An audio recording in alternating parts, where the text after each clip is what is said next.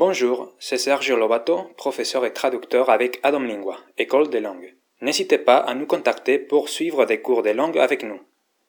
Aujourd'hui, je vais vous présenter la différence entre deux prépositions, la préposition en et la préposition a. En espagnol, l'usage de ces deux prépositions est beaucoup plus facile qu'en français. La préposition en est utilisée surtout pour indiquer la localisation avec les verbes de localisation comme le verbe estar, le verbe encontrarse et aussi avec les moyens de transport.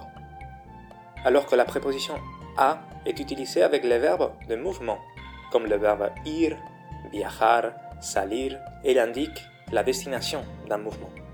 Deux exemples, estoy en Paris, je suis à Paris, je me trouve sur Paris. Voy a Paris, je vais à Paris.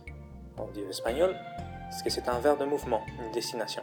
Alors, il ne faut pas confondre les deux prépositions. Comme en français, par exemple, on dit je vais en Espagne.